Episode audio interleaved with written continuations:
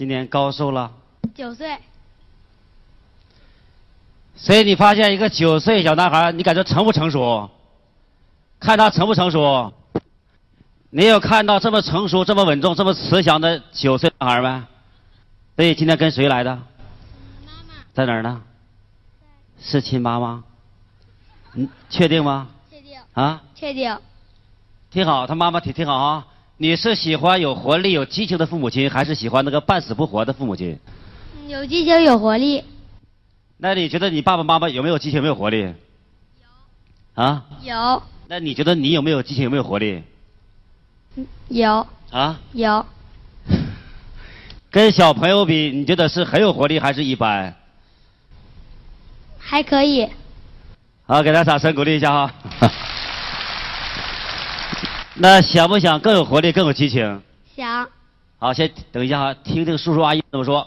好，开始先说一下，在座所有人啊，在现实生活中，你们是喜欢有激情、有活力的人，还是喜欢那些半活的人？这种声音是有激情、有活力吗？再说一遍，大声。是喜欢那些上很上进的，很有梦想、很有追求的，还是喜欢半死不活的人？所以现在往左边看一下，往左往左看一眼，觉得旁边这个人是很有激情、很有活力的，请举手。我发现有人还不敢，还敢不举手啊？好，手放下，向右转看一下右边这群人，觉得右边这个人是很有激情、像活人的，请举手。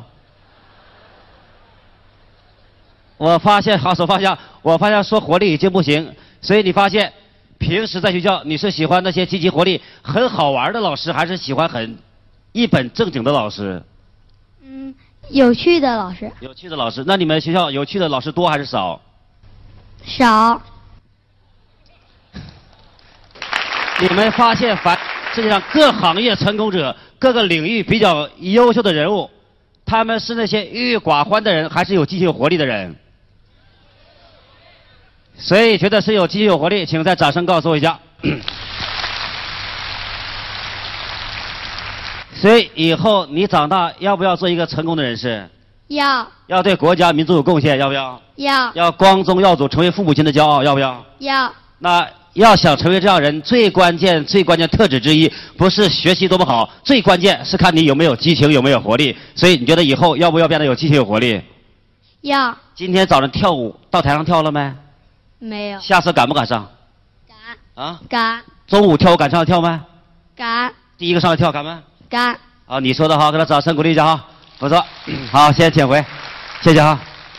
这主题就是今天我们一整天要讲销售，那我先采访一下销售有多么重要。谁谁敢先到台上来？谁敢的？自我介绍一下。我叫程炳坤，邢台的，呃，一中学校的主任。谢谢大家。为什么你刚才犹豫、犹豫、犹豫不决，想上不想上，不想上想上，想举手还不敢上来？为什么？我看见了两个年轻的上来了，我说让给他们吧，把这次机会。后来我一看不行，我得上去优胜劣汰。今年高寿？今年五十个春秋。所以他整整让别人让五十年了。所以一有机会别人上，一有机会别人上。只要凡是在很多场合需要举手，举手都过时，举手还代表等着别人选你。那些真正有结果人，他根本不等你选他，他直接冲上去。所以你发现，所有行业、所有领域能出类拔萃、超越别人的人，就是敢冲。你同不同意？是同意。所以剩下这点日子，要不要多冲一点？啊，是。但是你发现上台会难看，假如上台会难看，会出丑啊，同不同意啊？所以。我马上会开场，就讲到第一个关键：如何让你知道人这辈子是怎么变得普通？人是被什么所杀死？都想提高收入，都想过好生活，但为什么很多人会慢慢的停留不前？三十年工作，三十年到退休还赚两千三千，后来还下岗了。所以先请教，听好，我请教老师。你认为一个人在生活生存而言最大的能力是什么能力？要有胆量、气质。来，猜我这个，听好啊！你们也自己想一下，就今天社会在当今时代，就你的生存和生存而而言，最大的能力是什么能力？我感觉应该是有一个有激情的能力。有奖励。李老师你好。勇气、信心是什么能力？激情、有活力、行动力。能答对奖一百港币。嗯，学习力、主动力。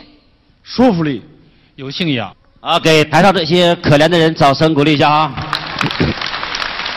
我现在给你演示一下人和人的差别，然后人受什么影响？你好吗，我姓刘。刘老师，你好。我姓刘。啊，姓，谢谢刘老师。我姓程。我姓林，我叫刘一淼。我叫程炳坤。我姓刘，叫刘一淼，来自深圳。来自邢台。你发现我跟他说什么，他就跟我说什么，有发现没？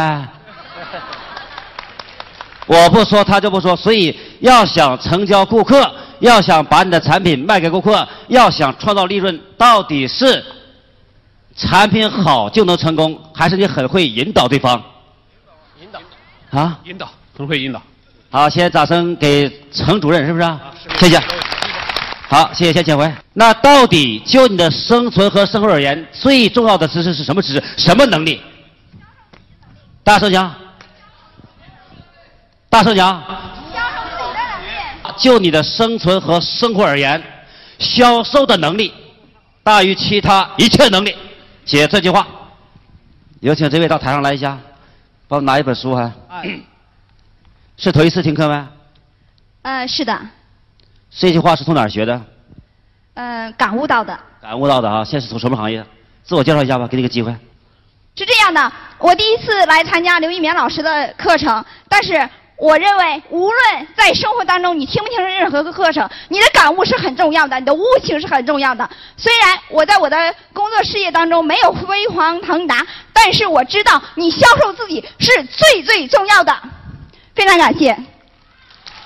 想认识他的请举手。未婚的请举手。想找女朋友的请举手。啊，你们已经知道。顾客在哪里了？好，谢谢啊，先请回这本书送给你了。谢谢，我再借用一下你的麦克风。我叫刘世红，请与我想交朋友的朋友们，请记住我的手机，我的手机号是幺三九三三零幺零幺七零。感谢大家，我很喜欢跟你们交朋友，谢谢。停停。所以一个人。业务能力强不强，事业好不好，分寸非常关键。你发现，当他没说手机之前，你们比较喜欢他；当他特意说完之后，你们不太喜欢他。同意的，请掌声告诉我一下。呀，也就是你的企图心、你的目的性太强，所以对方都吓跑。所以，假如不学手机，下课之后他们会想着你，给我留个手机呗。有听懂什么话没？所以。非常非常的微妙，所以幸亏是刚刚开始，我们一看是初恋，是不是？没错。就是初次锻炼，啊，给大家掌声鼓励，先请回，我们慢慢练习啊，慢慢慢慢来练一天。当今世界首富是谁？依然是比尔盖茨。现在请所有人，包括最后边，请你猜猜看，世界首富成为首富最关键、最关键的因素是什么？我知道你们会说，有人说是眼光比较好，能力比较好，善开发。但今天我就直接告诉你标准答案。我现场听过比尔盖茨四次演讲，比尔盖茨到全世界最高的时候，七天可以飞八个国家去演讲。比尔盖茨演讲都是四十五分钟，前十五分钟介绍自己公司规划，剩下三十分钟就告诉你如何使用他的产品。所以比尔盖茨能成功，很显然他就是会。销售，当今世界第一标准商人就是比尔盖茨，都谈不到企业家，这是他的合伙人都这样讲。那比尔盖茨怎么销售？从开始创业起，每天陌生推销产品，陌生推陌生推销，陌生拜访，连续要六年八年才慢慢授权，到现在依然在销售。这件事听不懂，我先讲一下。到目前为止，微软公司几乎没有开发过什么原创产品，尤其是轰动世界的原创产品。最早的起家产品是 MS，MS DOS，MS 是他自己创的吗？不是，从别人公司买来。DOS 是他创的吗？不是。Windows 是不是微软发明？依然不是。Windows 是从别的公司买来，卖到全世界，成为世界首富。一九九二年之后成为首富之后，依然是靠网上浏览器。网上浏览器是网景公司四年前就发明，但全世界推广不开。比尔盖茨把它买来之后，推广到全世界，所以再次成为世界首富。